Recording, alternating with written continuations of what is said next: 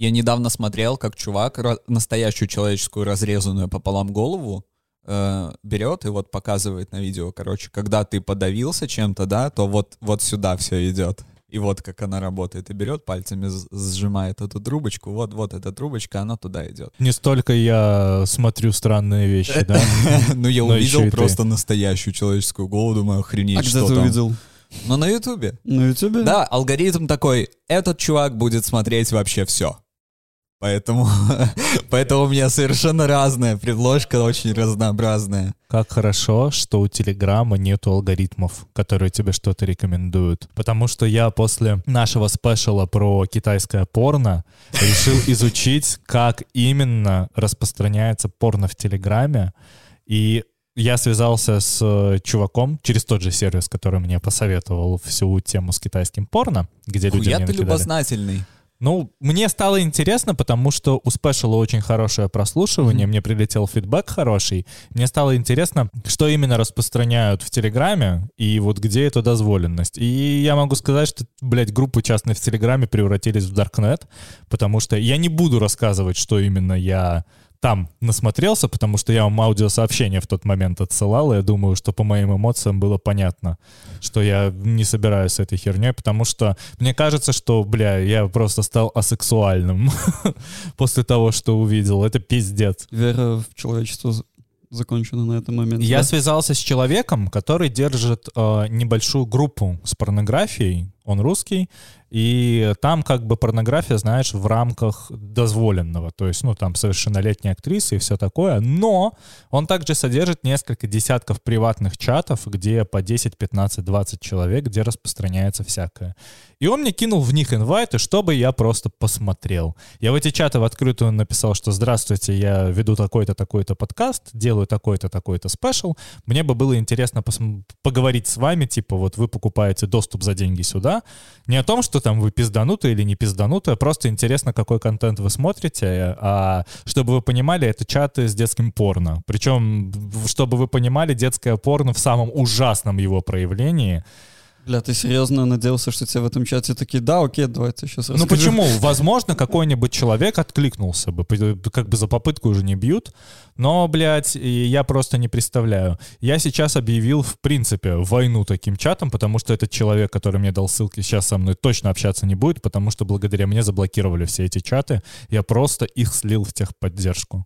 Потому что то, что они там распространяют, это пиздец. А частный приватный контент, который они покупают по подписке, распространяется через облако Mail.ru, через Яндекс Диск и так далее и тому подобное. И там просто Это же пачкой... китайский сценарий. Да, да, там просто пачкой залиты вот эти видосы с ЦП, и, бля, я, короче, не знаю. Может быть, я когда-нибудь в рамках какого-нибудь спешла чуть подробнее расскажу, что я там увидел, но я не думаю, что это кто-то захочет услышать, воспринять и сохранить у себя в памяти. Забавно, что я вч- буквально вчера смотрел видео с... э, Детское порно. Эй! Где чуваки делают обзор на американскую такую, такое движение, сайт, сообщество, которое топит за ЦП и все такое, за отмену там условного возраста согласия. Вот они, короче, у них семинары есть там, как Какой возраст согласия, про какую отмену может идти речь, если видео снимают с 5-6-летними детьми? Ну вот, они топят за то, что неважно, сколько лет. Ну, блядь, я Прикинь. не знаю, их в тюрьму надо сажать. Ну, Имхо. Америка страна свободная. Да, да, конечно. Бля, была культура хиппи, сексуальная революция, музыкальная революция и все в этом духе. Типа хи- хиппи-культура нам подарила очень много. И те люди, которые сейчас сидят в американском парламенте, те, которые проталкивают законы, это те люди, которые в основном в 60-х, 70-х принимали ЛСД, тусили на огромных open-эйрах. Это типа чуваки, которые ровесники Джо Байдена. Вот если ты... Посмотри фотки молодого Джо Байдена. Посмотри... Я видел. Да, да. Просто как я это вижу, Бородатый. ЛСД и тусовки меняют человека, по идее, в, в хорошую сторону. Ну, это вопрос того, что они стали гораздо больше либеральные. Да, ну, А вместе с либерализацией, да, приходят, ну, некоторые негативные вещи. Ну просто понимаешь, с этой историей про это сообщество, никто на них, их никто всерьез особо не воспринимает, то есть с них просто делают контент. Ну да, понимаешь? да. Я просто хочу проговорить этот момент. Смотри, легализация или декриминализация легких наркотиков — это хорошо. А съемка детского порно — это плохо. Я не знаю, почему я должен иногда людям, не именно тебя, а в целом, объяснять, что есть, блядь, четкая черта в либеральности. Можно меня обвинить, конечно, в исключительно центристской позиции, что у меня есть какие-то леваческие взгляды и все такое, но я считаю, что вот искренне, что детское порно — это за рамками зла. Ну, типа, вот поэтому особо их никто не воспринимает всерьез, потому Да. что все понимают, что это дичь полная. Как и ты. Да.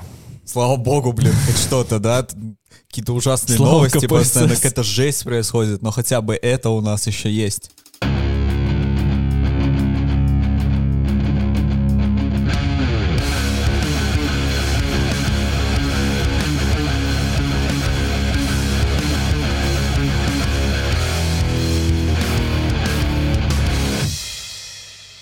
Всем привет, дорогие друзья! Это подкаст «Что за жизнь?». Мы побывали в небольшом отпуске. Мы дали вам отдохнуть чуть-чуть от политики. Мы очень рады, что мы можем вернуться в наш стандартный формат. Или не очень рады, сейчас посмотрим по новостям, потому что последние две недели нам подарили много всего. Миша, привет! Привет, Кирилл! Как у вас дела?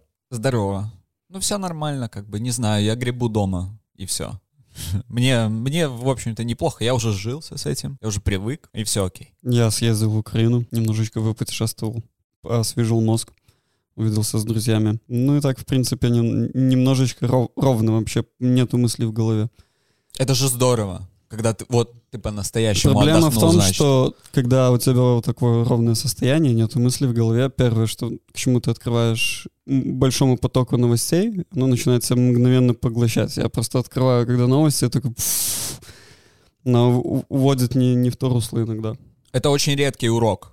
Когда ты что-то сделал, и вот именно вот это вот состояние, оно у тебя ненадолго и, ну, не часто. Ты приехал из отпуска, да, у тебя вот именно такое состояние сознания, и ты можешь испытать, как, как можно заменеджить это, как можно обращаться с новостями, с потоком, с чистого листа.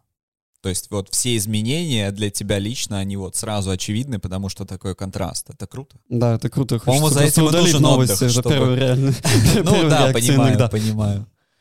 Но просто это очень, очень важно, по-моему. Это, это очень серьезная часть самого отдыха. Потому что ты все видишь свою рутину заново. Да, вот ме- месяц де- детокса, просто видна очевидная разница, когда ты просто не проводишь время в телефоне, не, не читая, у тебя голова занимается чем-то полезным, э, какой-то деятельностью относительно твоей жизни, и ты не забиваешь э, новостями, которые как бы происходят, но напрямую, прям вот здесь и сейчас не влияют на твою жизнь. Они происходят где-то там, чем больше ты чувствуешь какого-то отношения, сочувствия к ним, тем больше это тебя, знаешь, за- затягивает вот так вот. Что, Как-то грустненько. погнали? Че грустненько-то? Нет, все нормально. Ты в шоу-ноты смотрел? Да, конечно. Ну вот. А, ты, а, ты вообще в целом? Да. Да, конечно. Но это грустненько. Ну что, друзья, 2021 год, казалось бы, как 39-й звучит, когда штурмовали границу Польши. Что-то нехорошее на границе с Польшей. Да? Да, что-то не- нехорошее на границе с Польшей. А вы представляете, как иронично будет, если Третья мировая начнется снова нападе- с нападения на Польшу?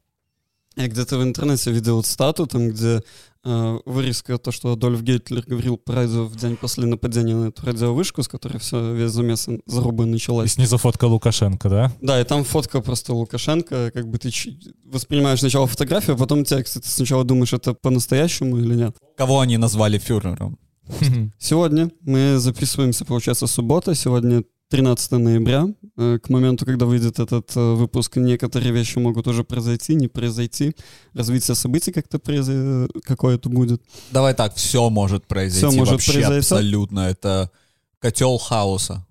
Вот, и одна из сегодняш- э, сегодняшних утренних новостей, значит, Польша заявляет, что готова перекрыть железнодорожное движение с Беларусью, лишив ее транзита. Это говорит глава МВД Польши. По его словам, в Варшаве считают, что Беларусь является организатором миграционного кризиса на границе, и у Польши есть много вариантов воздействия на Минск. Действительно, кто-то является организатором этой всей херни на границе. И как ты думаешь, это только один Лукашенко делает?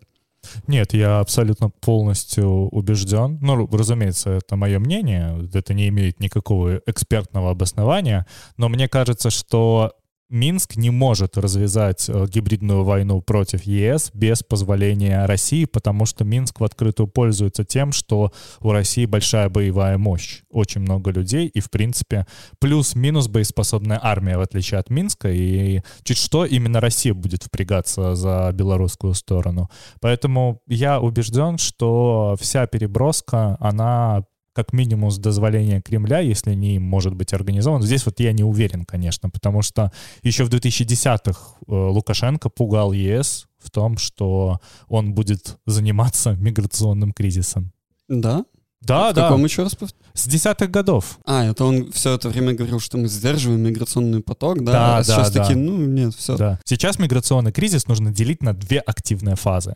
Все, что было до момента скопления мигрантов на границе и после этого. Потому что если мы думали, что тогда был миграционный кризис, в принципе, это была подготовка. Это было про- прощупывание почвы с их стороны, потому что вот сейчас они перешли к активным действиям, и если ты листал новости за последний час-два, то э, проскочили новости, что белорусские силовики помогают мигрантам, ослепляя поляков лазерами, а самим мигрантам выдали перцовые баллончики.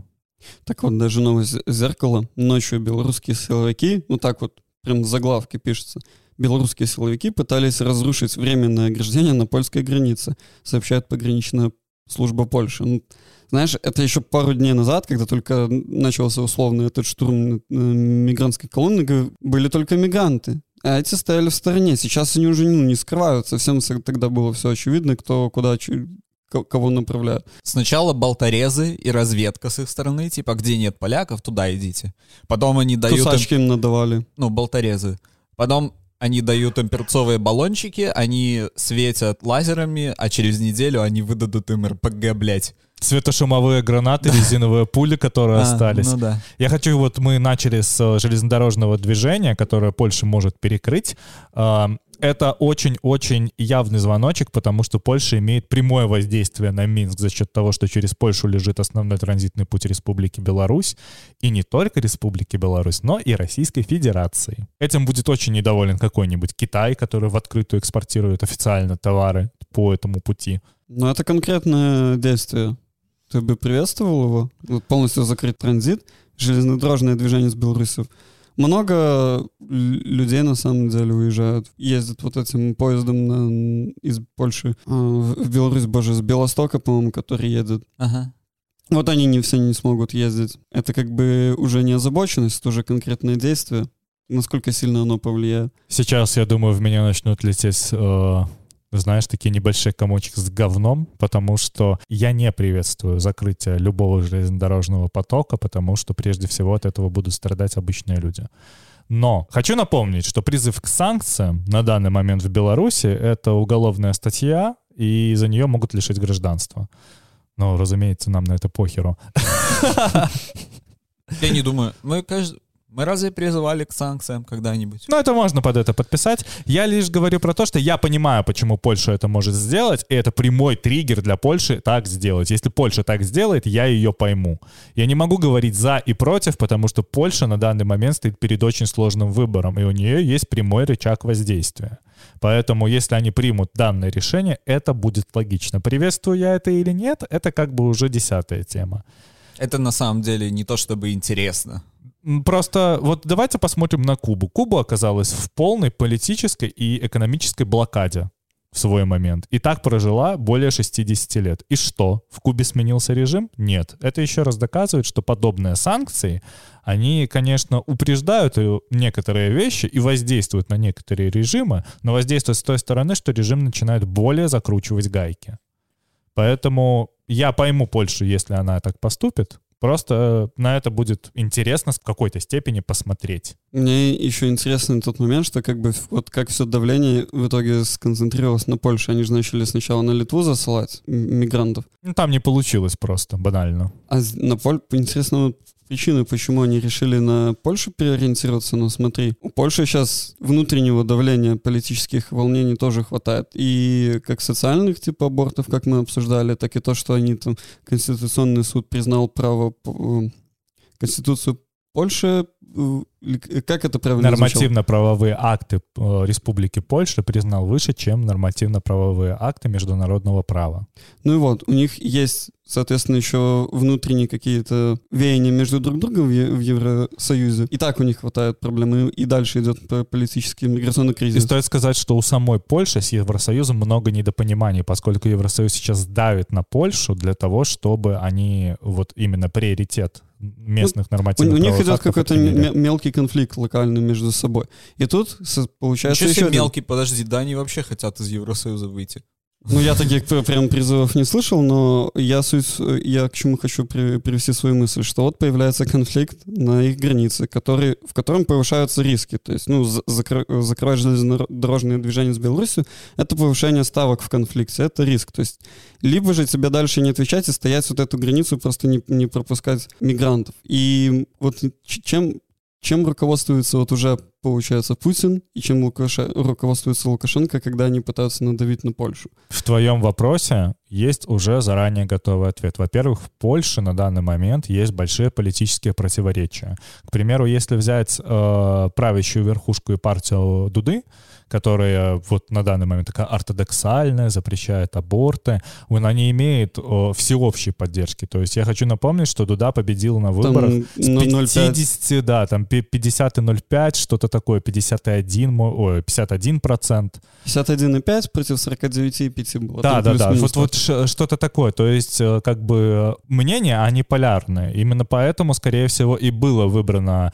э, тактика давления именно на Польшу, потому что в Польше много на данный момент противоречий. Но я хочу напомнить, что польский народ — это потрясающий солидарный народ, который просто сплочается перед лицом проблемы, и они могут забыть спокойно о какой-либо неприятности внутри Польши для того, чтобы противостоять Беларуси и России. Поляки хуево в открытую относятся к русским. Я не знаю, когда вы, ну вот Кирилл в последний раз в Польше был, ты когда-нибудь на День независимости Польши приезжал? Ты видел, Ой, что я там был- происходит? Был один раз. Это... Когда у них День независимости?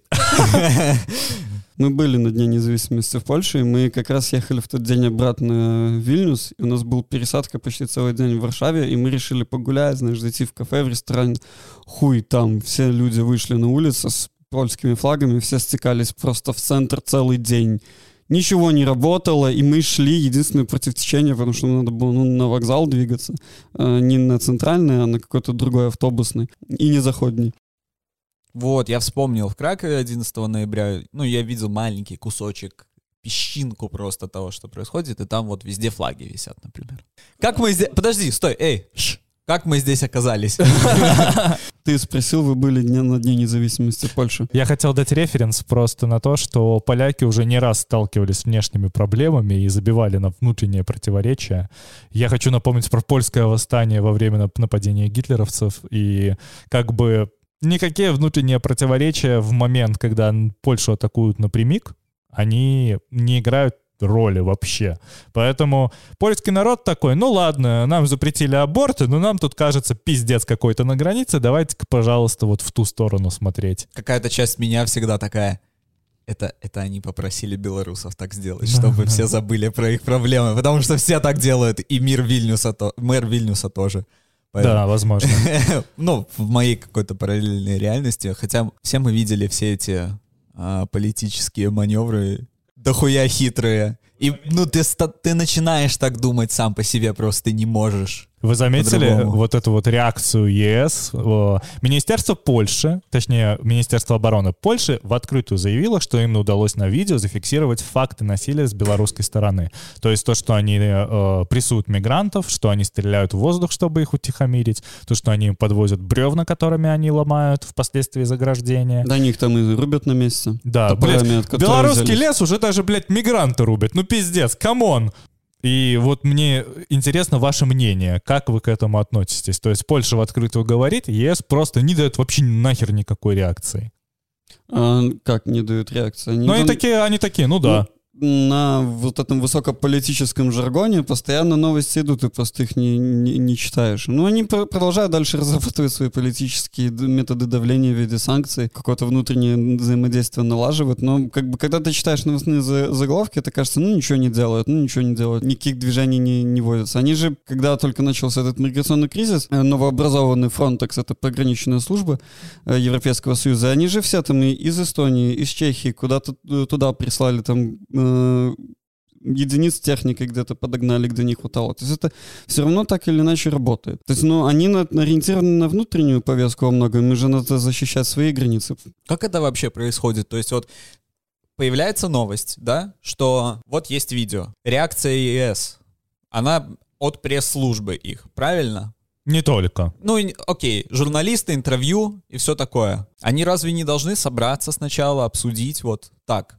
как мы на это отреагируем? Ты имеешь в виду экстренное заседание, они проводятся, но они же не выдают по результатам заседания какие-то заявления в СМИ. Они говорят, что заседание прошло, в- разрабатываются такие меры и такие меры. Вообще же, как работает демократия в отличие от каких-то авторитарных государств? Э, Авторитарный правитель обычно принимает какое-то решение, и это Молниеносно. решение, да, Он сразу перед может- фактом. да, и это решение сразу же начинает выполняться. То есть Лукашенко сказал, отменяем масочный режим, значит, на следующий день абсолютно снимаются все ограничения, э, не знаю, милиция ходит по городу, заставляет людей снимать маски, не ходить в масках. Работники муниципальных служб сдирают наклейки. Именно. Везде, где только можно. А когда мы говорим про Европейский Союз, где либерализация права гораздо выше, то им нужно много времени. То есть начинается вот это вот, во-первых, бумажная волокита, начинаются какие-то бесконечные обсуждения, начинаются споры, поскольку все равно есть разность мнений.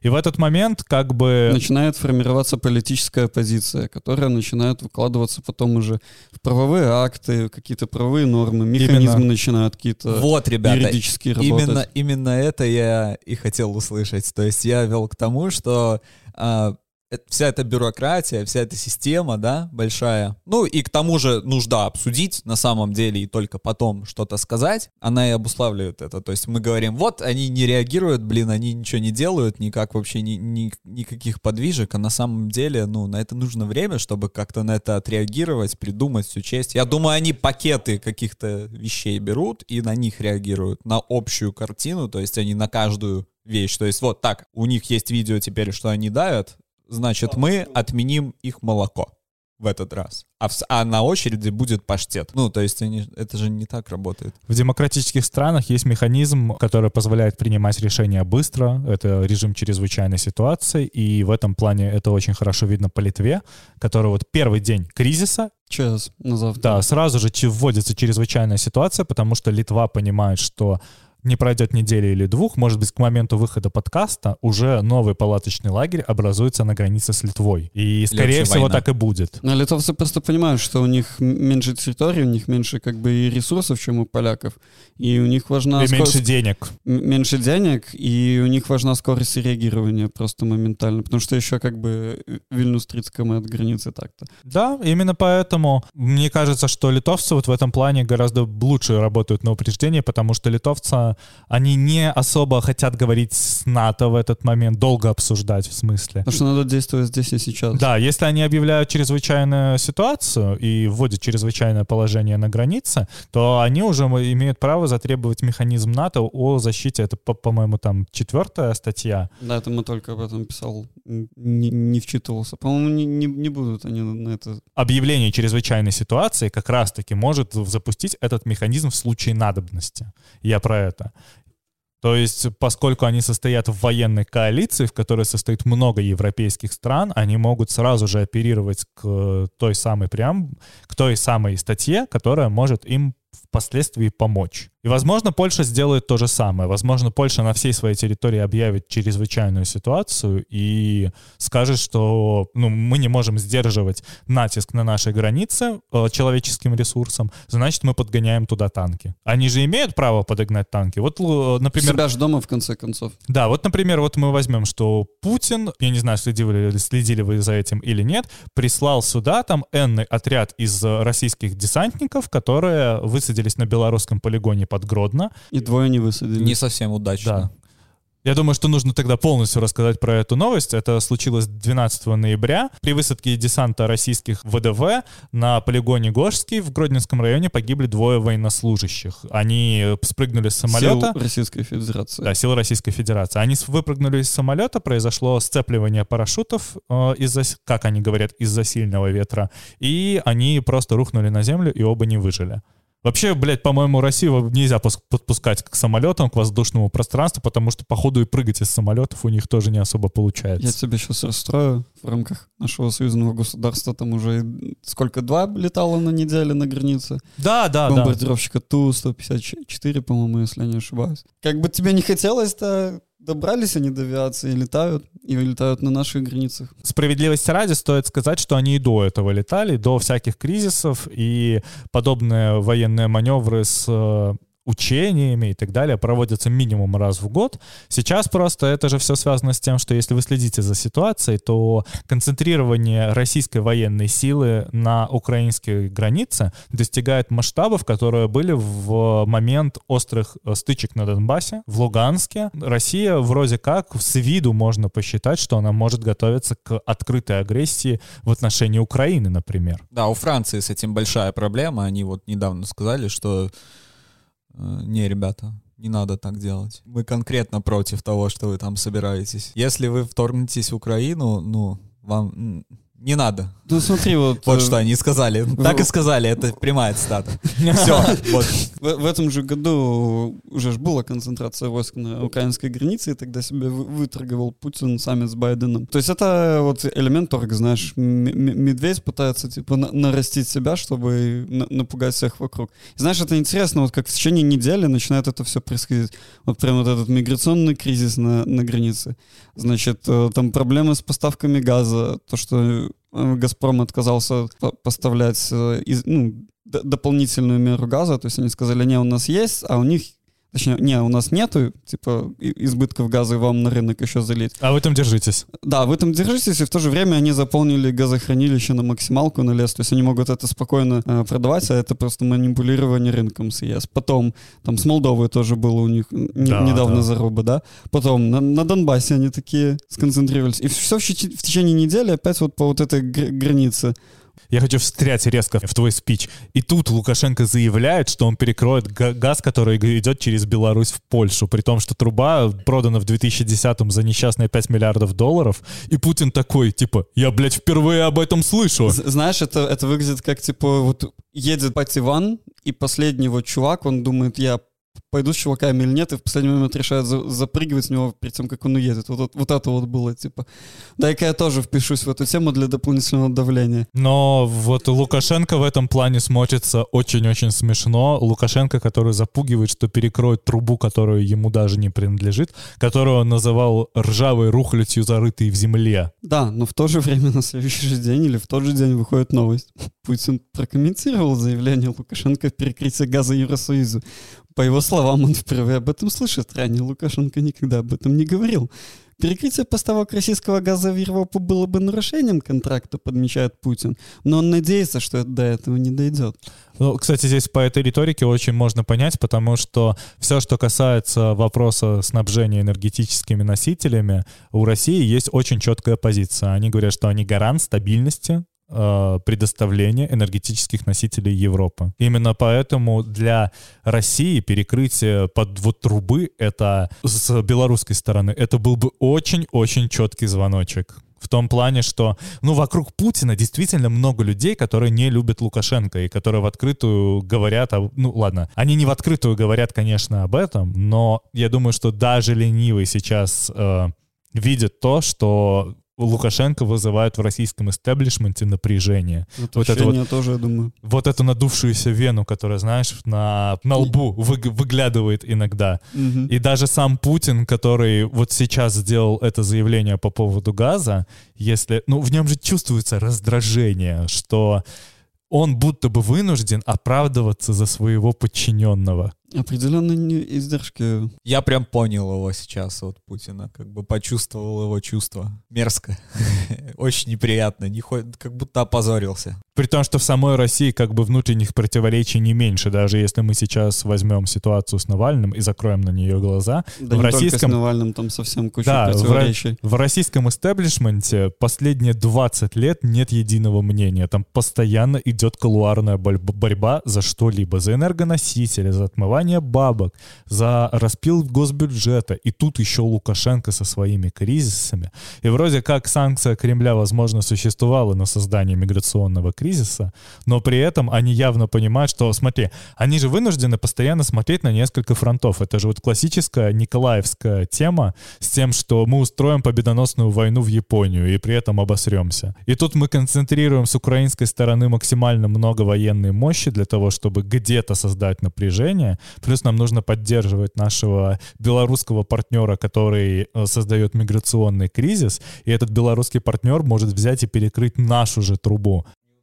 Да, мне кажется, что просто в этот момент какой-нибудь там условный олигарх, который занимается тем, что пилит бабки на продаже газа, сидит и такой, блядь, как вы меня все заебали. Нормально же жил, построил себе виллу где-нибудь в Порт-Афино, блядь. Мог съебаться и вообще этим не заниматься. Вот и теперь, блядь, мне приходится думать про Лукашенко. Я вообще, блядь, в Беларуси ни разу в жизни, может быть, даже не был. Так много проблем от такой маленькой, казалось бы. Крысы. Блядь. Я хотел сказать державы, но... Российские пропагандисты же сейчас, э, знаешь, потирают свои сосочки и прощупывают на 23-й год э, политические маневры. И если смотреть на них, я вот смотрел, я не знаю, как зовут этого пропагандиста российского, он говорит, что, он сказал в видео, что он российский латыш, и что он будет плакать э, слезами счастья, когда Белоруссия войдет в состав России и, наконец, вернется в родные края, ведь 80% Белоруссии — это русские. И мне нравится, как они делят э, нации по языку, по поводу того, что... Это они похоже что- на Соколова, это был... Да, да. Соколов? Так они Нет, только- это не Соколов, Ой, это... блядь, какой Соколов? Это похоже на Соловьева, это был Соловьев? Нет, это не был Соловьев, но это кто-то был по риторике очень похожий на него. И знаешь, вот тоже такая около радиорубка, перед ним сто... не стояла, конечно, микрофона, но он сидел с петличкой, э, с листами рук... э, бумаги в руках и рассуждал на высокие темы про то, что украинцев не существует как нации, а белорусы это, такой есть это западные русские. У них есть такое хобби — делить, делить, делить и запрещать. Делить, делить и запрещать. Ну, эм, попомните мои слова. Когда-нибудь, когда у нас будет какой-нибудь условно 240 выпуск, я вот сейчас говорю, что это принесет русским очень много проблем впоследствии. Уже принесло. Нет, я думаю, что это впоследствии может выразиться в очень большой политический кризис. Наверное, в самый большой в России. И никакой дворец Путина с этим не сравнится. Это будет жестко. Особенно, что если э, Россия каким-то чудом умудрится поглотить Беларусь, а у нее есть на это все шансы в 23 году. О, да, конечно. Типа, это, это постоянно Это становится все Попытка более и повторения более реальным. крымского эффекта, Ага. эйфории. Но в результате Крым-то в России принес гораздо больше проблем. Как думаешь, они жалеют об этом вообще? Нет, я на сто процентов уверен, что Путин не жалеет. У Путина есть вот эта тема восстановления э, элитарного Советского Союза. Это знаешь, как взять Российскую империю, но Да. внести в нее Да, вот да, да, Это, да. Только это вот как этого путинизма. мертвого Франкенштейна, типа, обратно вот эта его идея. К сожалению, это так не работает, потому что явно все европейские страны, которые граничат с Россией, там Латвия, Эстония, э, Польша и так далее, которые даже граничат через Беларусь, я имею в виду, они чувствуют это напряжение, они понимают, что даже если... Сейчас сделаю небольшой хот-тейк и отступлюсь. Вот мы возьмем условный Казахстан. Вы знаете, как вообще народ Казахстана относится к э, присоединению Крыма? Плохо. Потому что Казахстан понимает, что несмотря на то, что они сейчас независимое государство, им потом могут сказать, что знаете что, а вы русские на самом деле. Вот здесь то же самое. Условно латыши... э, В душе, в душе-то вы точно русские да, ребята, да, да, ну, да, блядь, в Латвии почти 50% говорит на русском, а еще 33 считают себя русскими, но при этом они не хотят быть в России. Да, ща по-быстрому референдум такой, оформим, да, да, да. хлоп-хлоп, всё, чирик-чирик, Вопросик и всё. Там тоже где-то выход Цап-цап. к морю есть, да? То есть, если мы говорим про миграционный кризис, то он про него нужно говорить всегда в российском контексте. Это не белорусская история в чистом виде. На 50% Так вот, это да. из- издание, по-моему, Bild на неделе выкладывало статью о том, как формируется вот этот поток мигрантов из стран Ближней Азии. И там просто кар- картинка была как иллюстративная, откуда едут, летят самолеты вот в, Беларусь, там ог- огибают, чер- они летят через Турцию, через Россию, огибая Украину и садятся в Беларусь. И это если вот в начале миграционного кризиса это было кто у нас, Саудовская Аравия и Ирак, то сейчас там уже и Сирия, и, И. Ливан, да, там да, вообще там расш- расширилась вот эта агентурная сеть. А, а как едут же эти мигранты? Они, ну, они ищут каких-то, видимо, способов уехать все-таки в Европу, и тут их э, такие чуваки подходят и говорят, пс, через Беларусь, изи, вообще прямой поток, езжайте, типа вот бабки забашляйте, и вот они собирают вот с, с такого количества стран. Как думаешь, кто это собирает? Это белорусские КГБшники, по-твоему, это делают? Нет, нет, ты что? Ну, у белорусов никогда в жизни не было настолько большая агентурная сеть, чтобы это делать. Ты же мне, по-моему, на неделе рассказывал, так как я все новости пропустил, что слили э, базу с данных пассажиропотока АИС, всех, кто выезжал, или это не ты мне рассказывал? Это значит, кто-то мне рас- э, рассказывал, что киберпартизаны слили базу именно тех, кто выезжает за границу, и там у них в этом списке все силовики, там они как пруф выложили то, что у них есть и даты, там, штампы паспорта Лукашенко, все такое. И вот все, всех силовиков, то есть ну, КГБшных, кто переехал, типа, вот на такие конспирологические задания, они всех знают и их всех вычислят. То да, да, конечно. есть, то есть они максимально фокапаются. А я Поэтому- еще больше скажу. Европа после отравления Скрипаля открыла для себя полностью всю агентурную сеть Кремля, которая работает через... Как это у них называется? Это у них э, не КГБ? ГРУ? ГРУ, точно. Так они же там так работают. э, Ой, ГРУшники да, вообще да, там- последние, по-моему, люди на всей планете. Но, в общем, я на это все смотрю, если мы говорим про весь миграционный кризис, как большой выстрел себе в ногу не только со стороны Беларуси, но и со стороны России. Потому что мигранты такие, блядь, а Европа же граничит не только с, э, не только с Беларусью, но и с Россией. И они такие, блядь, тут нет границы, мы можем, в принципе, попробовать въехать и также пробежать через там условный лес, через Россию, почему нет? И вы представляете, вот люди приезжают, часть отправляется на белорусскую границу, а часть, они же все равно тусуются в Минске.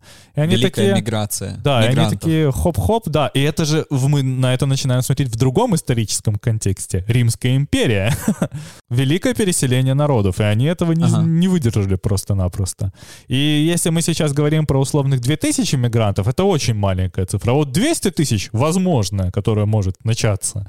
Мы же не... Вот представляете вообще пассажиропоток, который может организовать э, Российская Федерация? Просто даже чартерными рейсами. Не представляю. Ну, в целом они могут завозить по 20 тысяч, в принципе, в неделю. Спокойно. Они садят, не знаю, в какой-нибудь аэропорт Молодечно, пытаясь их закидывать.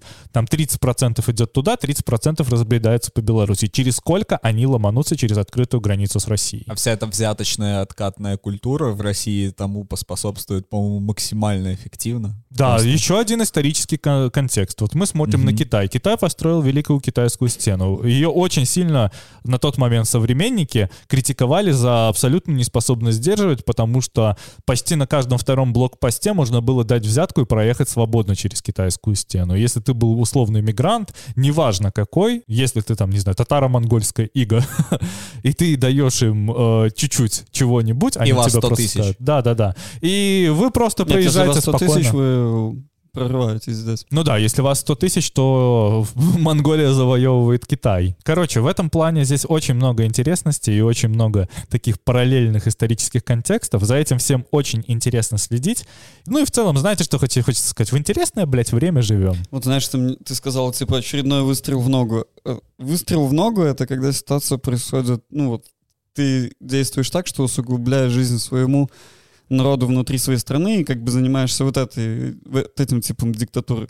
А тут это уже импорт диктатуры, потому что они беру- берут людей из других стран, и они уже стреляют не себе в ногу, они вот ставят чужую ногу, стреляют в нее. Смотрите, мы, блядь, будем мочить людей даже на своей границе из чужих стран. Ты сейчас хочешь это воспринимать так, как это воспринимает белорусская пропаганда. Но на самом деле, э, если мы посмотрим на все политические жесты, Нет, которые это были то, что они по факту делают. Они при Они людей из других пытаются, стран. они пытаются выстрелить в ногу, но на данный момент выстрела еще не произошло. И, возможно, они вместо того, чтобы выстрелить в чужую ногу, все-таки попадут в собственное колено. Тело молодого гражданина Сирии нашла польская полиция около Беларуси. Как сообщает полиц- полиция Подляского воеводства, тело было найдено в лесной зоне. Действия, проведенные на месте обнаружения тела, не позволили однозначно установить причину смерти, говорится в сообщении. То есть это стр- стрельба в чужие ноги уже.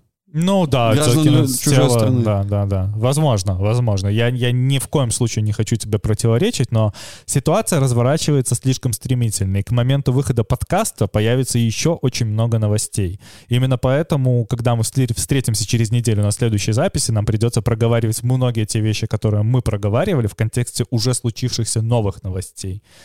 Я думаю, будет даже смысл переслушать Да, да, конечно. и, И- сделать реакцию. Именно поэтому я предлагаю с этим блоком полностью на данный момент закончить, поскольку через неделю это все еще будет интересно, и мы можем приступать к обсуждению следующих новостей. Согласны? Да, конечно. Хунта борется с преступностью, в кавычках, спамом. Подписчики Нехта массово сообщают, что в личные сообщения им приходит предложение явиться с повинной от абонента, который подписан СК Республики Беларусь. Также хранители государственного правопорядка предлагают сдать кого-нибудь, кто участвовал в протестах против хунты. Сообщения пришли в том числе и людям, которые находятся за пределами Беларуси и не имеют белорусского гражданства. Видимо, на белорусские симки. Это как стрельба по воробьям из РПГ. Или поднятие вертолетов, чтобы сбить э, Шарики. шарики с медведями. Ну, А скидки предлагают? Кто-нибудь знает? Кому-нибудь приходило из нас? Мне нет. Не, у меня нету белорусского номера. А, точно. Ну, точнее, симка вынута. предлагают. А как же с- получи скидку на отсидку? Ну да, я про Ну. это и говорю. О, од ситку. Это привет нашему Андрюше, который зарабатывает чарку со шкваркой. Как дела, дрончик? Что ты там? Есть чем заняться. Там на границе деревья рубят. Не хочешь съездить посмотреть, чем занимаются? Порубить. А то только, блядь, белорусские силовики не рубят блядь, наш лес. Надо, чтобы они еще подключили, чтобы вообще точно все были. Помните, я как-то говорил, что, скорее всего, они просто создадут базу с белорусскими номерами, по которым начнут просто спамить в Телеграм. Я не ожидал, что у меня окажется это вот прям пророческим, потому что именно так и произошло. Э, С новой системой рекламы в Телеграме это будет еще проще, еще удобнее. Да, вот я, кстати, жду, когда они запустят вот эту тему с рекламой в нефте. Хочу увидеть это говно. Занюхнуть, так сказать. Я даже не знаю, что сказать. Это, мне кажется, надо было в рубрику «Передашь воздух». Типа, Абсолютно. И не в воздух. типа это, Скорее это в они лужу. пытаются таким образом запугать? Или что это? В чем, в чем, в чем причина вот в лукоботовском мозге? Вот Имитация активной деятельности. Таким образом, Всё. они пытаются. Я вот здесь вот сейчас сделаю такой э, кульбит. Э, это то же самое, чем занимается белорусское телевидение, но не основное, а региональное. Вот там условный там Беларусь-4 Витебск, который там делает, знаешь, там новины региона и все вот это вот. Ну, это, это ровно то же самое. Имитация э, деятельности, распил денег. Имитация расходования бюджета. Ну, правда, это не имитация, а бюджет действительно расходуется. А Да, а Имитация, белорусский рубль это действительно имитация денег. имитация рационального расходования бюджета.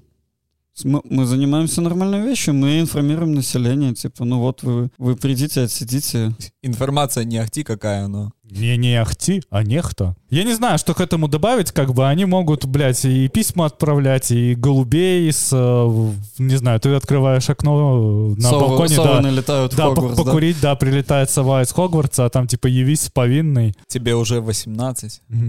Слушай, надо мем этот просто сделать, где взять кадр из Гарри Поттера, вырезать и просто там по- по- подставить. Вместо этого письма «Явись повинна» это просто, мне кажется, разлетится мгновенно. Абсолютный пердеж в лужу. Одна из женских камер на Окрестино, где содержится журналист Ирина Славникова, объявила голодовку. Причины — недопустимые условия содержания. Заключенные лишены возможности получать передачи, а на днях у них изъяли даже зубные щетки и лекарства, которые им пришли по наследству от уже освободившихся. Очень тяжело. Это вот этот, блядь, банальный прессинг э, людей, которые сидят по политическим мотивам. Окрестино превращается в какой-то, знаете, филиал Аушвица. Возможно, знаете, с... э, По-моему, он превратился давно, он не превращается, он превратился... Там еще не уничтожают людей. Давай будем смотреть честно, там пока что нет газовых камер. ну, знаешь, по кромке ножа мы ходим. То есть, типа, одно движение туда и уничтожают, один удар чуть-чуть посильнее и убивают. Э, Я слышал, Физически не уничтожают. я слышал такое мнение, что Окрестина — это скорее не, там, не концентрационный лагерь, условный, там, к примеру, там, Аушвиц, а скорее Гуантанамо. Если вы следите Гуантанамо, если кто-то не знает, это тюрьма, которая была открыта на Кубе для заключенных, где американцы содержали разного рода людей, и там применялись пытки. То есть людей физически не уничтожали, но условия там примерно как в Окрестино были. Вот, я думаю, что Окрестино впоследствии должно превратиться там через 80-100 лет в место, куда люди поку- будут покупать билеты, заходить туда как в какой-нибудь Аушвиц, посмотреть, как издевались над людьми и ужаснуться этому еще раз. Мне очень-очень жаль людей, которые там сейчас сидят, но каждый из нас не застрахован от того, чтобы оказаться в Окрестино. И я знаю, что этого никто не услышит, мне просто хочется выразить капельку поддержки. Люди, которые сидят в Окрестино, не получают писем, не получают передач, и простите меня за откровенность, но женщины даже не могут получить себе, блядь, там прокладки с тампонами. То есть ни вопроса о гигиене ее на данный момент не стоит. И это ужасно. Я даже не знаю, слово «ужасно» не описывает тот пиздец, который происходит в Окрестино по сей день. Его как будто очень нечестно, недостаточно. Вот прям Да, да, да. абсолютно. И Мгм. никакого задора в рассказывании подобной новости нет. Люди, которые там находятся, а, ну, они в открытую страдают. С этим ничего не делается, и я думаю, что все слышали сливы киберпартизан по поводу того, как дают инструкции, что у них нужно изъять матрасы, чтобы они спали там на голых этих досках, чтобы им было холодно, неприятно, засыпать их хлоркой, под видом коронавируса не давать им вообще ничего не пускать к ним адвокатов, и эти люди содержатся в невыносимых условиях. Это пиздец. Ну вот в двухместной камере, где находится Ирина, содержится 11 человек, и среди них есть э, женщина без определенного места жительства. Это, это ковид, брак, это рассадник, это максимально пытаться тебя унизить, все, все забрать у тебя, всю, всю твою жизнь вывернуть наизнанку. Ты, ты вставал по утрам, свободный, сука, человек, мылся, лицо чистил зубы, у тебя не будет и этого. Ты хотел нормально сесть посрать, так у тебя не будет чем и потереться, будешь в говне ходить. Это нарушение базовых прав человека. Доступ к элементарным вещам, он перекрывается. В общем, я уверен, что можно как минимум помочь финансово семьям этих э, людей, и в том числе Ирины Славникову, потому что помимо нее задержали еще ее мужа, но их задержали на 15 суток административного ареста. То есть, я так понимаю, это новость прошлой недели, и сегодня они закончили уже голодов. Вот в любом случае вы можете помочь всегда финансово на сайте фонда, э, фондов там весны, Dissident Buy, вы, думаю, сможете найдете, найдете реквизиты, хотя бы таким образом помочь людям финансово за то, что они пережили. Чтобы, когда они вышли, их вход в нормальную жизнь был безболезненным. Насколько это возможно. Безболезненного входа не будет, но как минимум деньги на психотерапевта им должны быть. Да, по-моему, пожизненное вообще обеспечение услугами психотерапевта. Страна им должна. Даже новая власть, несмотря на то, что... Конечно. Ой, у новой власти столько долгов сразу с лету появится. Просто невероятно. И Ну, не у следующей власти, думаю. да, и у следующей, и у следующей придется, пр- придется разгребать. Да, придется много извиняться. Что и, поделать? Вы конечно, Знаете, да. это такой чисто немецкий сценарий, когда фашизм пал, правительство сменилось, и правительству все равно приходится без остановки извиняться. Сколько лет назад закончилась Вторая мировая, немецкое правительство до сих пор разгребает всю хуйню, которую натворил Гитлер. Долго еще, думаю, будет разгребать.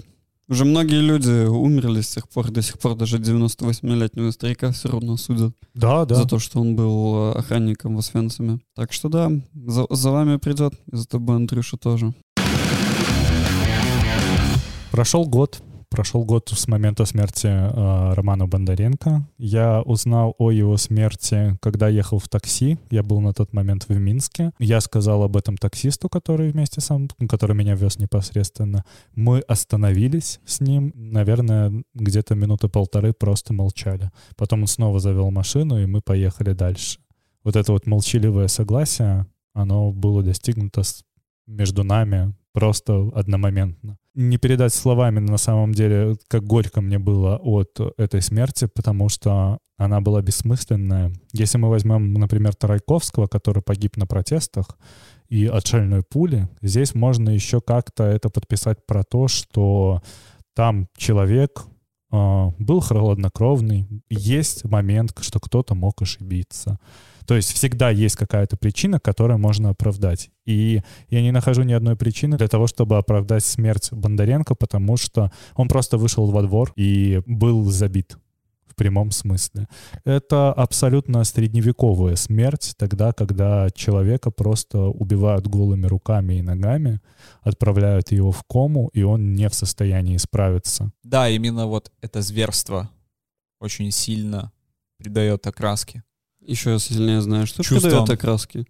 О том, что известно, кто это сделал, как, когда и где. Я имею в Что виду, это что отряды реакция, Шаку- когда... Подожди, как- реакция, когда я увидел это, основывалась вот именно на факте, что это было зверство. От этого еще страшнее стало. Ну, типа, Животная жестокость, Да. самая настоящая, нечеловеческая. Я не знаю, что мне добавить. Я думаю, что у нас сейчас, поскольку это последняя новость, я предлагаю просто в знак почтения выразить минуту молчания, убрать нашу, наш конечный джингл и закончить на этом. Я думаю, стоит закончить на фамилиях Балаба, Шакута, Эйсмонт и еще вся компания, которая этим всем, которая совершила это деяние. Что сказать, живи Беларусь. Живи вечно. вечно живе.